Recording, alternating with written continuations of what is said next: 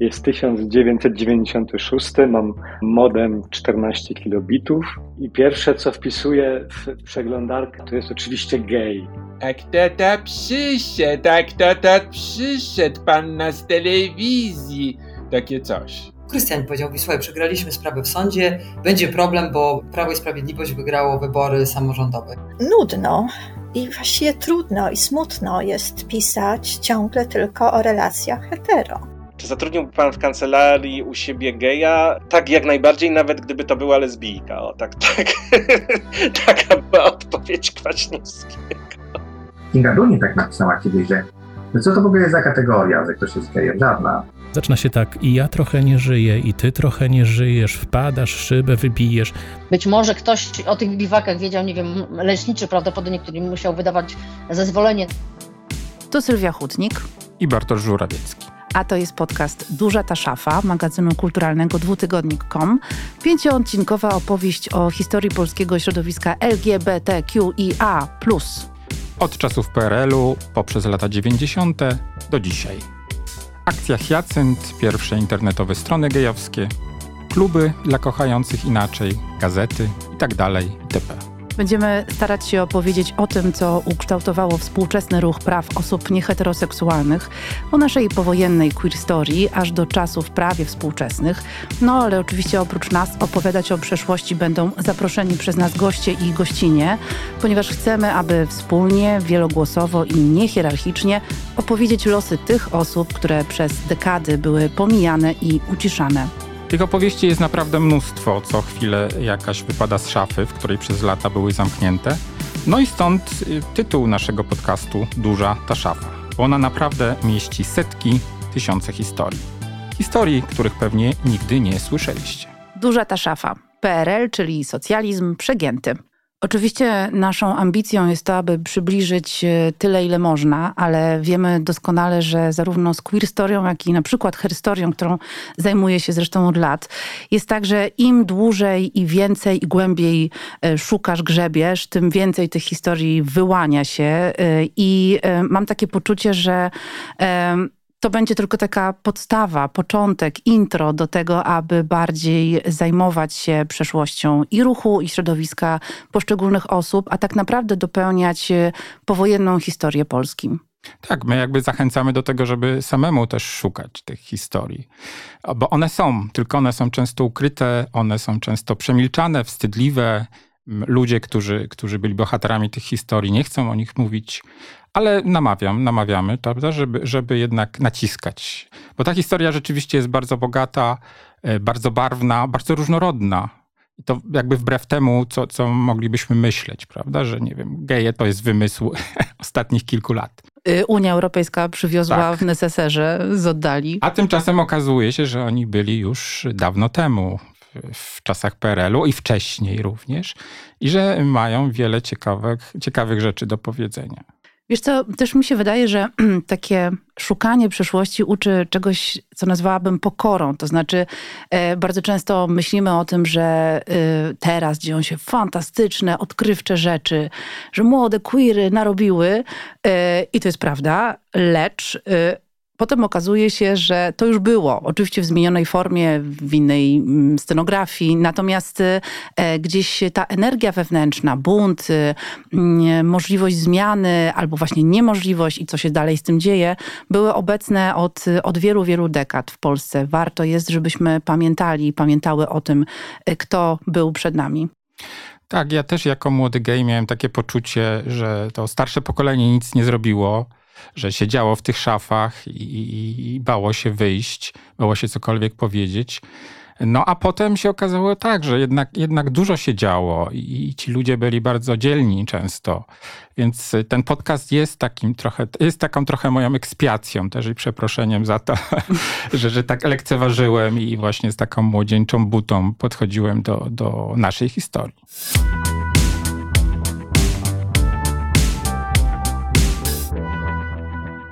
A zajmujemy się na samym początku, w pierwszym naszym odcinku, e, czasami PRL-u, które w ogóle mam takie poczucie, że muszą być jakoś odczarowane. E, kiedy zajmowałam się naukowo latami 50. i ktoś pytał się mnie, no właśnie, jak tam było w tym PRL-u, to zawsze musiałam zadać pytanie, no dobra, ale która dekada? Bo jest różnica o czasach, e, jeżeli mówimy o czasach tuż powojennych, a na przykład latach 60. czy późnych 80. Więc my trochę zrobimy taką przebieżkę po tych dekadach. Zobaczymy, jak środowisko wyglądało po 1945 roku. Może przybiegniemy, uda nam się w tym odcinku do lat 80., ale będą e, z nami i opowieści o postaciach życia publicznego, o których było powszechnie wiadomo, e, że są nieheteronormatywne, o których oczywiście plotkowano na potęgę.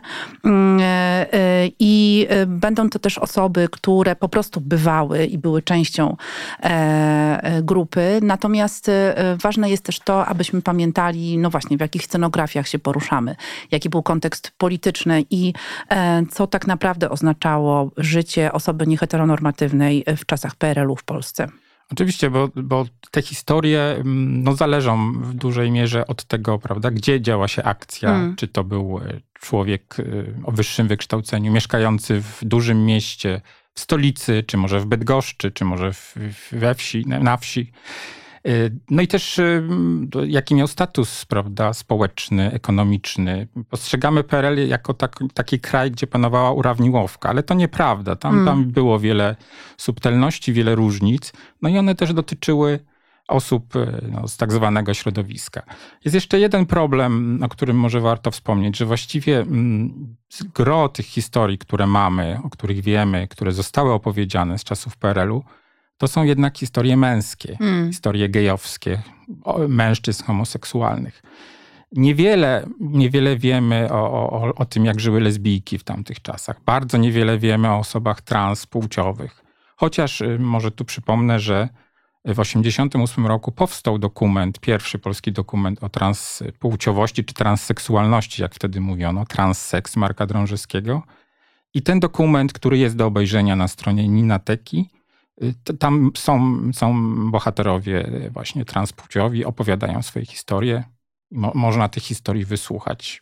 To jest też ważne, że my teraz mamy język, y, którego możemy y, używać, który oczywiście cały czas się kształtuje i my go kształtujemy, więc y, to taki nieustający work in progress, ale dzięki temu myślę też, że wszystkie osoby o psychoseksualnych tożsamościach, które nie są by na co dzień czy nie były znane, teraz mogą jakoś się identyfikować. Być może nawet po latach. W tym sensie jest to też bardzo ważny element świadomości tożsamościowej. Oczywiście, bo, bo też co innego, nie było takiego słowa jak na przykład coming out. Ono nie funkcjonowało w, w czasach PRL-u w Polsce. Także trudno powiedzieć, że te osoby były wyautowane, ale były takie osoby, właśnie tak jak powiedziałaś, o których było wiadomo, powszechnie było wiadomo, plotkowano, prawda? Gdzieś to pozostawało w takiej sferze no, niewypowiedzianej, ale, ale no właśnie wiedzieliśmy. No i to były postacie życia publicznego, artyści, pisarze, Iwaszkiewicz, Andrzejewski. O, o, nich się mówiło, prawda, że są tacy. Jedną z takich postaci był Jerzy Waldorf, znany publicysta, krytyk muzyczny, który zresztą pod koniec PRL-u wyautował się, jeśli można tak powiedzieć, w autobiograficznej książce Fidrek. Jerzy Waldorf był przez ponad 60 lat, od 1938 roku, związany z Mieczysławem Jankowskim, tancerzem, y, pedagogiem. I, I, to też było jakby powszechnie wiadomo, że oni są ze sobą. I oto, co o Jerzym Waldorfie i jego związku mówi Tomasz Raczek, który z Waldorfem współpracował w tygodniku Polityka. Jak chodzili na premierę do Teatru Wielkiego, to nie chodzili razem. Wokół Waldorfa było kółeczko, ale nie było w, obok Waldorfa y, tego Stasia, czy jak on się nazywał, nie, Miecia, Miecia. Bo Miecio był przecież kiedyś tancerzem i pracował w Teatrze Wielkim. I Miecio miał swoich znajomych, a Waldorf swoich, oni nie chodzili jako para. No niektórzy bardziej blisko kontaktujący się z mm, Waldorfem, no to twierdzili, że właśnie drzwi otwiera Miecio, Miecio pyta co podać, przynosi kawę i tak dalej. Ja nie byłem wtedy, y, y, no rzeczywiście tam już kawa stała przygotowana, ale Miecia nie widziałem.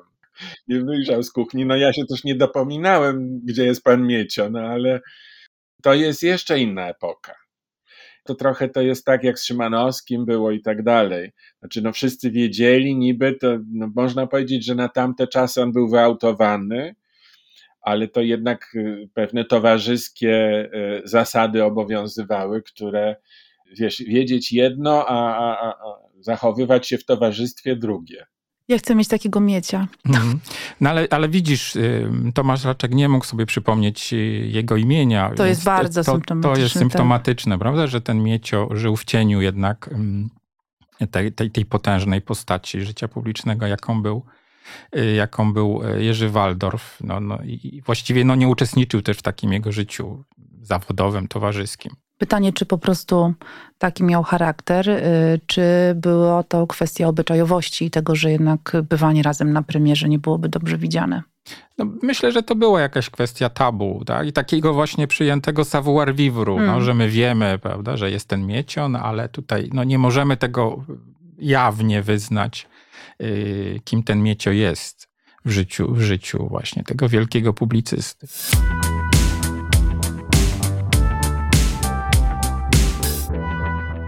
Mówiłaś wcześniej o tym, że, że y, jeżeli rozmawia się na temat życia LGBT, osób nieheteronormatywnych w PRL-u, to trzeba y, zaznaczyć, o jaką dekadę PRL-u chodzi, bo, bo my mamy taki obraz, prawda, PRL-u jako monolitu, a to jest nieprawda. Każda dekada wraz y, ze zmianą na, na szczytach władzy, to, to, to był inny koloryt, inny PRL.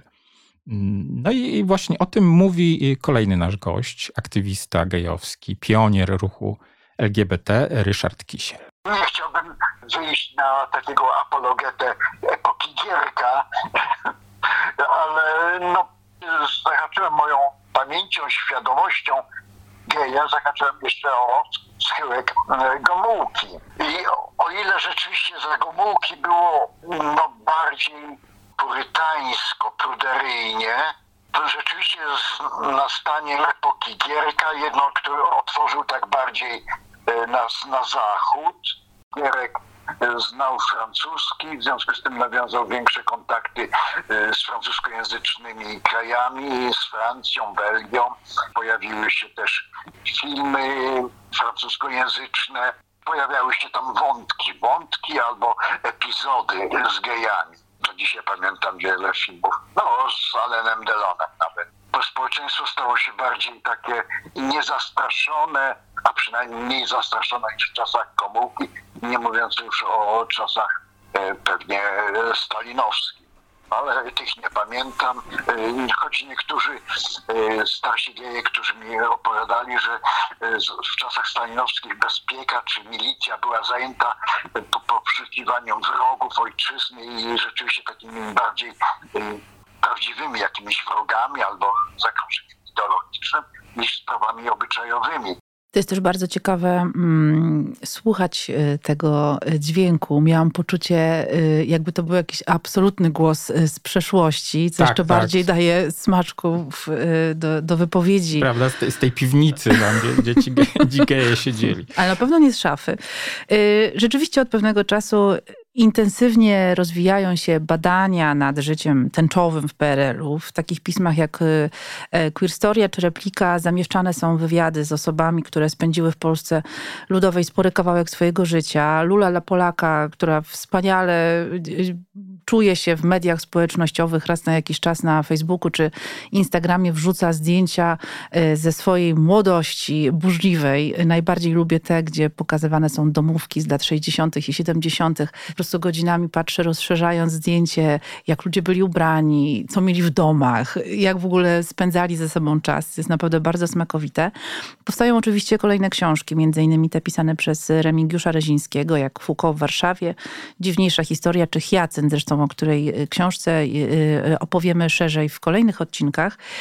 Ale oczywiście mianem prekursora badań nad queerowym PRL-em trzeba obdarować Krzysztofa Tomasika, czyli autora homobiografii, które ukazały się w 2008 roku, a potem w wersji trochę zmienionej, rozszerzonej w 2014 i GRL, mniejszości seksualne w PRL-u 2012 roku i potem też w kolejnej wersji rozszerzonej. Podoba mi się, że to jest taki nieustający...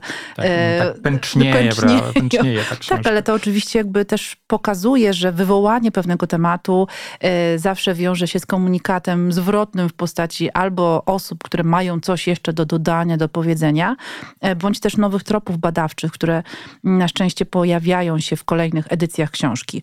Krzysztof Tomasik opowie o swoich badaniach, w jaki sposób y, można pracować nad y, tym tematem. Mój pomysł pierwszego wydania homobiografii był właściwie bardzo prosty. Chodziło o, o zebranie rzeczywiście tych osób homoseksualnych, biseksualnych, o których już coś wiemy, o których rzeczywiście ta bibliografia jest, które można opisać, które można wypisać, które zostawiły dzienniki, listy, Y, o których są autobiografie, gdzie, gdzie, gdzie można pokazać w jakiś sposób różne tematy, związki były e, w jakiś sposób z, albo, albo przemilczane, albo, albo w jakiś sposób po prostu były traktowane.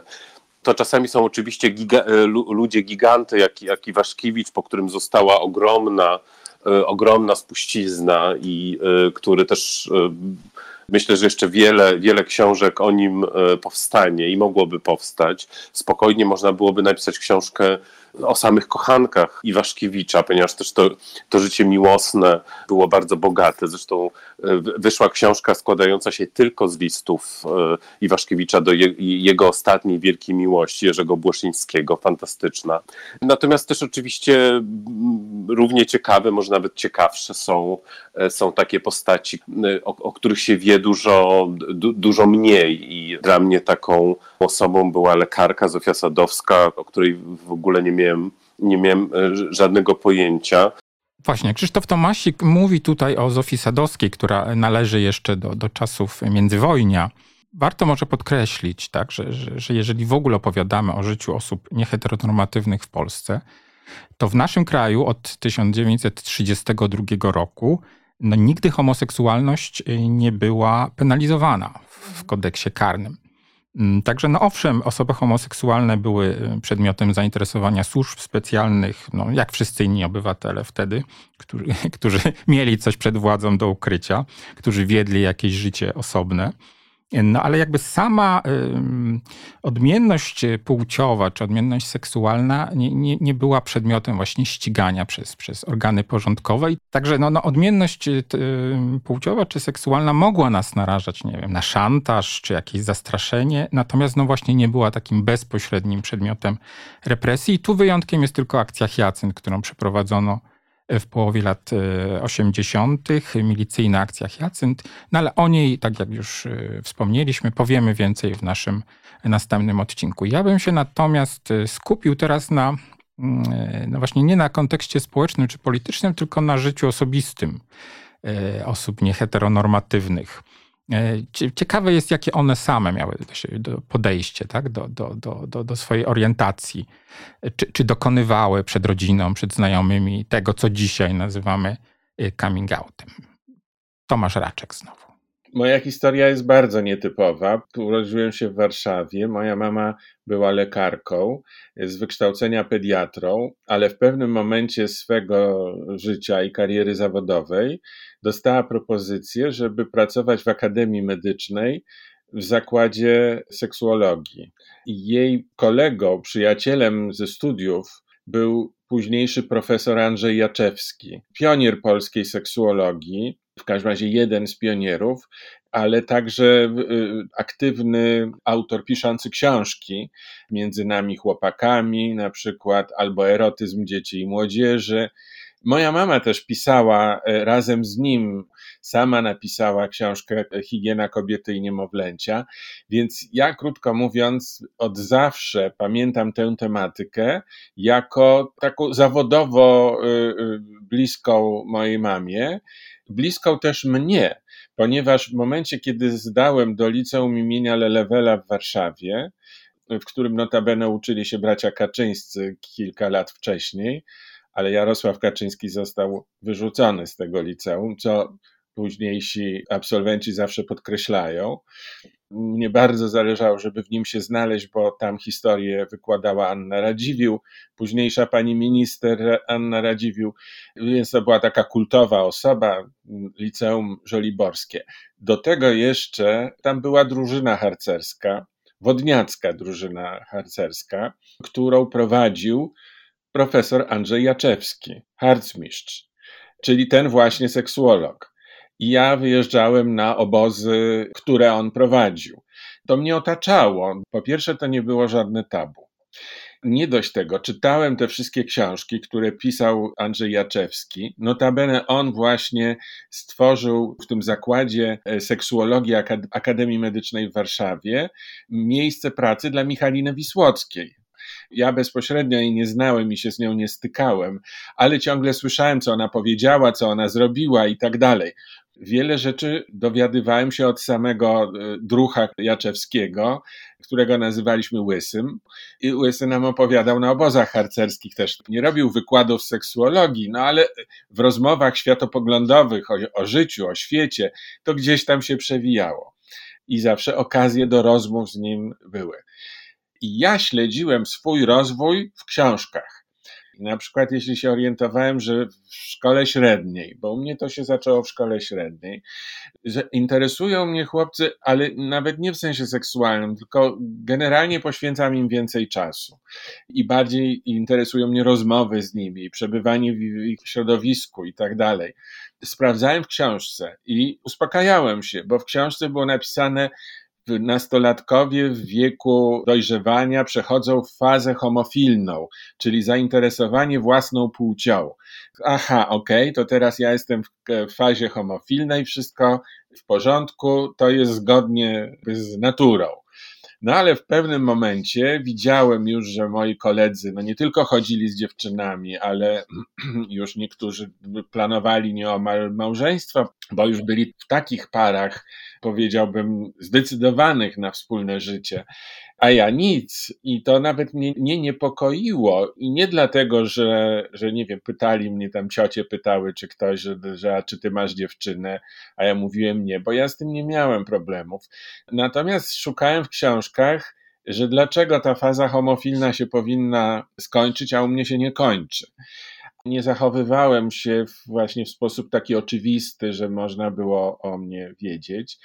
Myślę, że z latami, z każdym rokiem coraz więcej osób wiedziało o tym, czy też plotkowało na ten temat, ale to nie było taką y, wiedzą powszechną, myślę.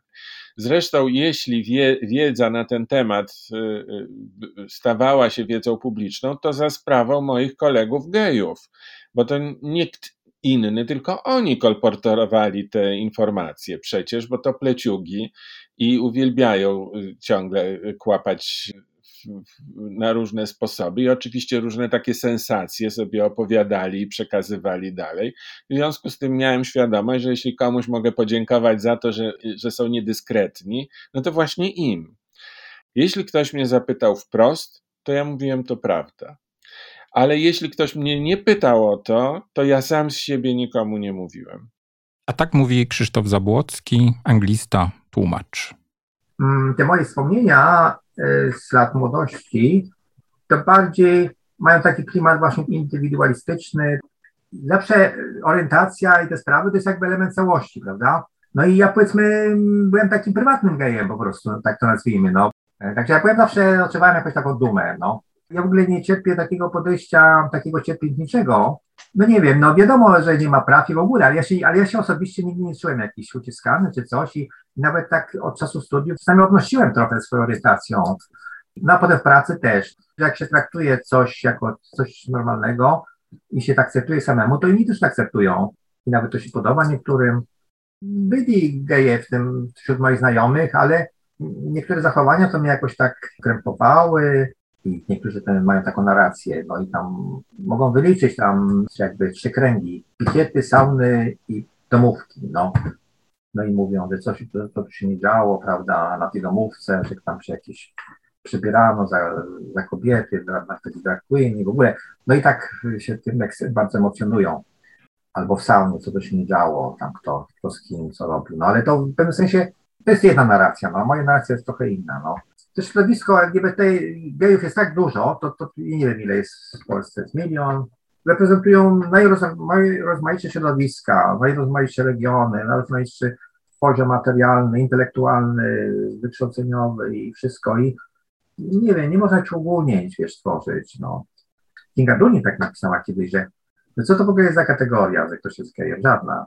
Niektóre osoby, Wojciech Karpiński, prawda, który nie żyje, i on się bardzo blisko miał więź z Krzysztofem Jungiem, no i do niego niektórzy mają, no skądinąd świetny, świetny człowiek i bardzo zasłużona osoba, Krzysztof Tomasik, jakby mają do niego pretensje, że tam nie chce powiedzieć, co go łączyło z Jungiem i w ogóle i, jak, i ja, ja z nim właśnie też e, rozmawiałem na te tematy trochę z Wojciechem Karpińskim i on mówi, że on, że ci różni aktywiści LGBT chcą wręczać legitymację przynależności partyjnej do LGBT środowiska. On, on nie chce, on nie chce takiej legitymacji nosić, on chce po prostu być Wojciechem Karpińskim to są właśnie opowieści ludzi z, prawda, ze środowiska elit. Także myślę, że, że jeżeli oni no jednak jakby nie obnosili się, tak mówiąc brzydko, ze swoją... By, byli prywatnymi gejami. Byli prywatnymi gejami, właśnie osoby publiczne, które są prywatnymi gejami.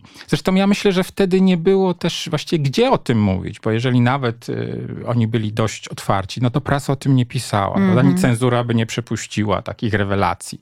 To się dopiero zaczęło, kiedy latach 80., prawda? Pod koniec, kiedy był jeden z pierwszych y, artykułów jawnie mówiących. Tak, o... ale on też powstał pod pseudonimem. Tak, to też jest ciekawe. Więc, więc dopiero właściwie w latach 90. wraz z rozwojem wolnej prasy, prawda, tych wszystkich brukowców, to, to, to wszystko gdzieś tam, te wszystkie tajemnice życia prywatnego zaczęły wychodzić y, na jaw. No ale oczywiście. Mm, niezależnie od tego, y, na ile ktoś inny wiedział o, o naszym życiu, to jednak y, e, osoby te y, musiały przyjmować jakieś strategie względem siebie. To znaczy właśnie, czy zostać prywatnym gejem, czy tak jak Tomasz Raczek mówił, przyznawać się, czy mówić, jeśli ktoś pyta, a jak nie pyta, no to, to nie mówić o tym wcale. E, myślę, że to może też być jakoś obciążające. Znaczy zawsze jakieś takie sadzenie się na, na strategię musi być trudne. Ja myślę, że, że wtedy obowiązywała taka strategia, przynajmniej w kręgach rodzinnych, która obowiązuje do dzisiaj. Znaczy pewnych tematów się nie porusza. Prawda? O, o pewnych tak. rzeczach się nie mówi, to wszystko gdzieś tam się dzieje za zamkniętymi drzwiami. E, może te ciotki wiedzą, może się domyślają, ale, ale nikt nie chce o tym rozmawiać. No i to, to była chyba taka strategia generalnie obowiązująca w PRL-u, że się wiedziało, ale się nie mówiło. Podcast Duża ta szafa queerowe historie Polski. No właśnie, ale te opowieści, które mamy, to są opowieści gejowskie. A co z lesbijkami? Proszę uprzejmie, już ci mówię. E, lesbijka, cis kobieta Ada Łaniewicz, e, fragment jej pamiętnika lesbijki z powiatowego miasteczka ukazał się e, w antologii pamiętników osób LGBTQIA+, a Ada Łaniewicz tak pisała o latach 80. W drugiej połowie lat 80. pojawiały się na rynku nowe tytuły prasowe, a wśród nich Top, tygodnik wypełniony wyłącznie ogłoszeniami i miesięcznik Relax. Absolutną nowością w obu tych tytułach były rubryki towarzyskie, a wśród ogłoszeń tam zamieszczanych były i te z podznaku Pani pozna Panią. Kupowałam te gazety, pisze Ada, mm, e, e, przeglądała uważnie ogłoszenia i tyle. One pozwalały nabierać pewności, że nie jestem jedyną. Nigdy sama nie zamieściłam nigdzie żadnego ogłoszenia, ale w końcu odważyłam się odpowiedzieć na jedno z nich. Miałam wówczas 27-28 lat. No i potem jest cała opowieść o tym, jak to nadawczyni anonsu miała na imię chyba Ania. Błąkając się po pustyni uczuć, nagle wpadła do jeziora obfitości, e, a na jej ogłoszenie odpowiedziało ponad 100 osób i to jest niebywałe. E, Ada podkreśla, że pisze osób, bo jak się później okazało, na tego typu ogłoszenia reagowali również panowie udający panie, co już w ogóle jest jakąś bardzo dziwną y, y, kategorią. Y, Ania z ogłoszenia przytłoczona ilością gotowych do nawiązania znajomości kobiet wpadła na pomysł, że poznaje w realu. Czyli rozumiem, że jakiś taki casting chyba był. Ponieważ pojedyncze kontakty zajęłyby jej wiele miesięcy, zaproponowała w konkretnym terminie, a właśnie zbliżało się lato, kilkudniowy pobyt nad morzem na polu namiotowym. No można powiedzieć, że to chyba pierwszy polski Les Camp. Super. E, zapakowałam, pisze dalej Ada, e, pożyczony jednoosobowy namiot i pojechałam. Gdy zbliżałam się na pole namiotowe, serce waliło mi jako szalałe. Oto po raz pierwszy w życiu miałam zobaczyć inne lesbijki. E, I to być może w dużej liczbie. Nie pamiętam, ile nas stawiło się na ten obozik, kilka, kilkanaście.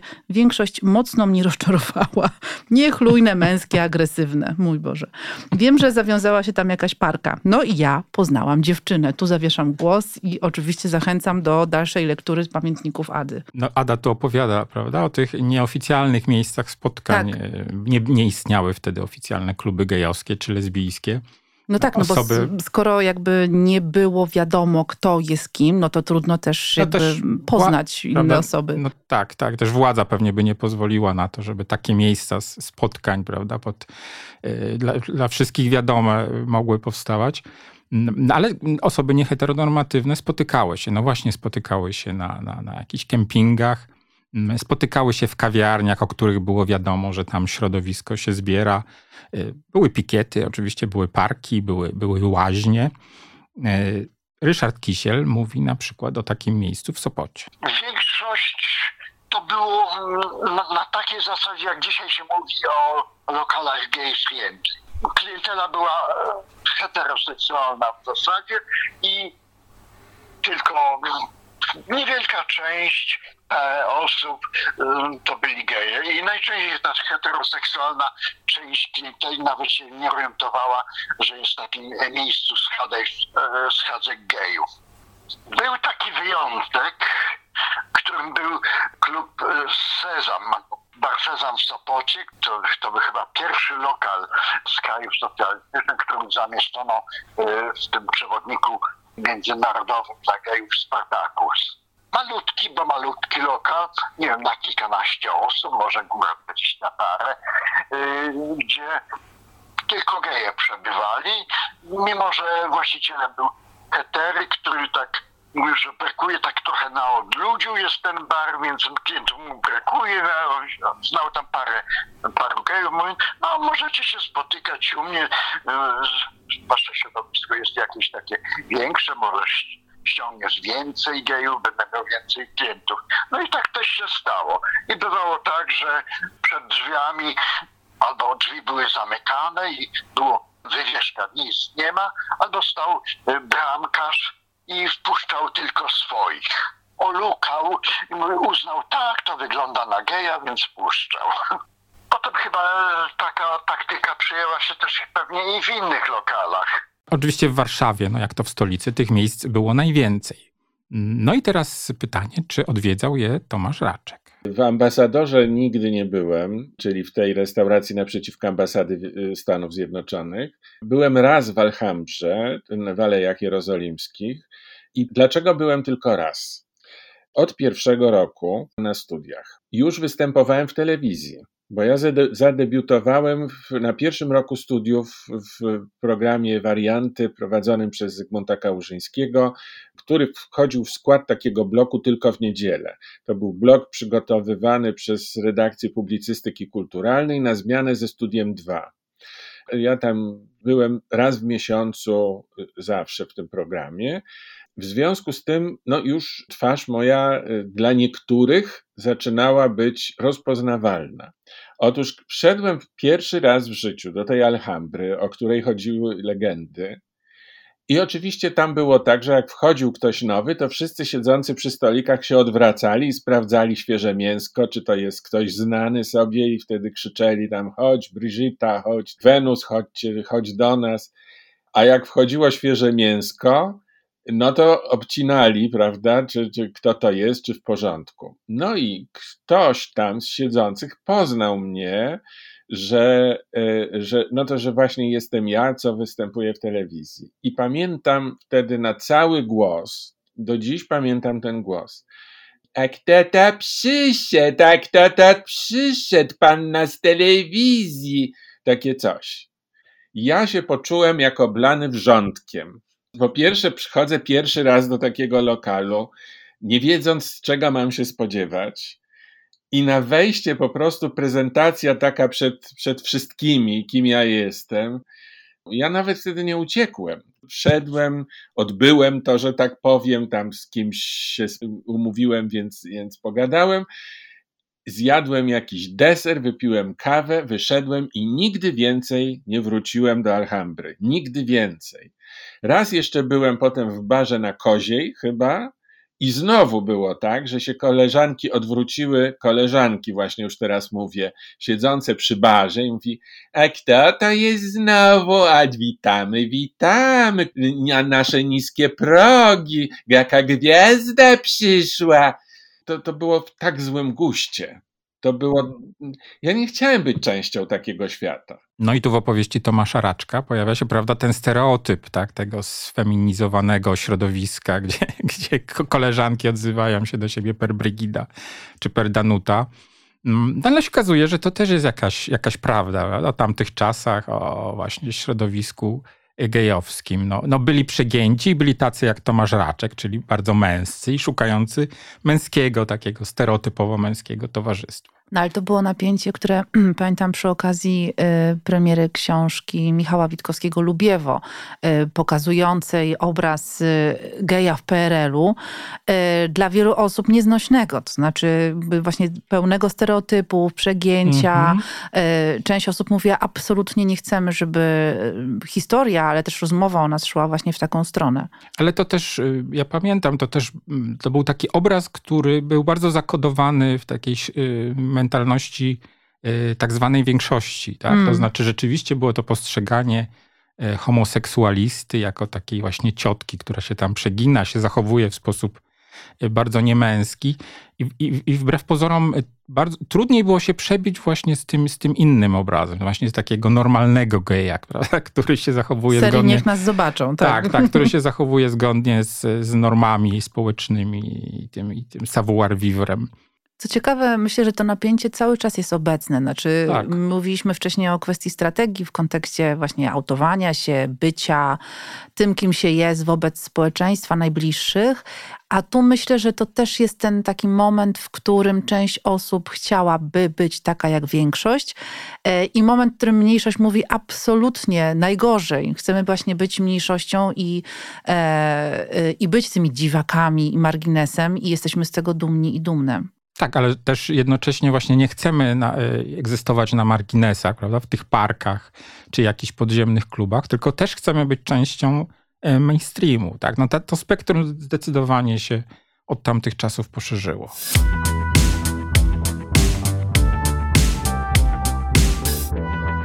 Mówiliśmy już o tym, że środowisko e, gejowskie tak, w PRL-u i środowisko lesbijskie to były jakby dwa osobne światy, które no właściwie się ze sobą nie spotykały.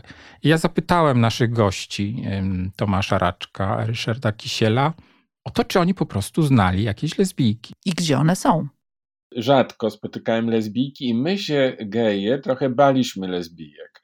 Chodziła taka fama, że one są takie ostre, męskie, e, że e, no, agresywne. W klubie Toro bramkarkami były dziewczyny lesbijki bo mogły dać w mordę. No to trochę taka była koncepcja wtedy lesbijek. Ale już na przykład jak poznałem Marcina, który jak mówię jest 15 lat młodszy, to on już miał zupełnie inny wizerunek lesbijek, miał koleżanki no. lesbijki i ja przez niego zacząłem poznawać już w takiej zwyczajnej stopie lesbijki na zasadzie koleżanek, z którymi się po prostu towarzysko spotykamy, rozmawiamy, mamy jakieś wspólne projekty, wycieczki i tak dalej. Mówi Ryszard Kisiel. To był prawie zupełnie inny świat. Rzeczywiście w Warszawie kiedyś tak jadąc autobusem z mym e, chłopakiem, z mym kochankiem, tak się zastanawialiśmy, ciekawe jak to jest z lesbijkami, jak one się poznają, czy mają jakieś swoje grzybki przypomniałem sobie że rzeczywiście takąś taką wigilię gejowską u mych przyjaciół, e, bo chyba wcześniej się obraziłem na rodzinną wigilię. I właśnie zacząłem e, z przyjaciółmi robić takie gejowskie wigilie. No i na którejś takiej gejowskiej wigilii pojawiły się dwie dziewczyny lesbijki. No okazało się, że one poznały się, jak siedziały w tym kobiecym więzieniu w Grudziądzu. I niezbyt dobrze je odebrałem. były może zbyt takie odpychające, może zbyt patrz, no intelektualistami nie były.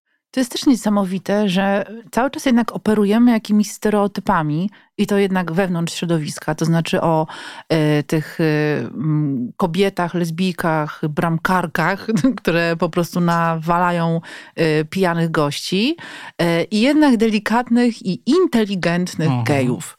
To jest bardzo ciekawe. Oczywiście my też rozmawialiśmy z bardzo konkretną grupą, no ale tu pojawiły się więźniarki i mam takie poczucie, że mm, trudno jakoś wyjść poza ten dualizm takiego bardzo mocno stereotypowego myślenia.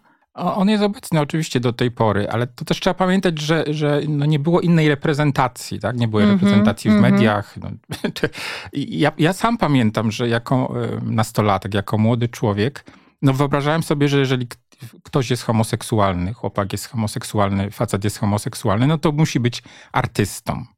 Nie wyobrażałem sobie geja, hydraulika na przykład wydawało mi się, że, że po prostu no jakby te, te, środ że te środowiska, nie, tych środowisk nie dotyczy homoseksualizm.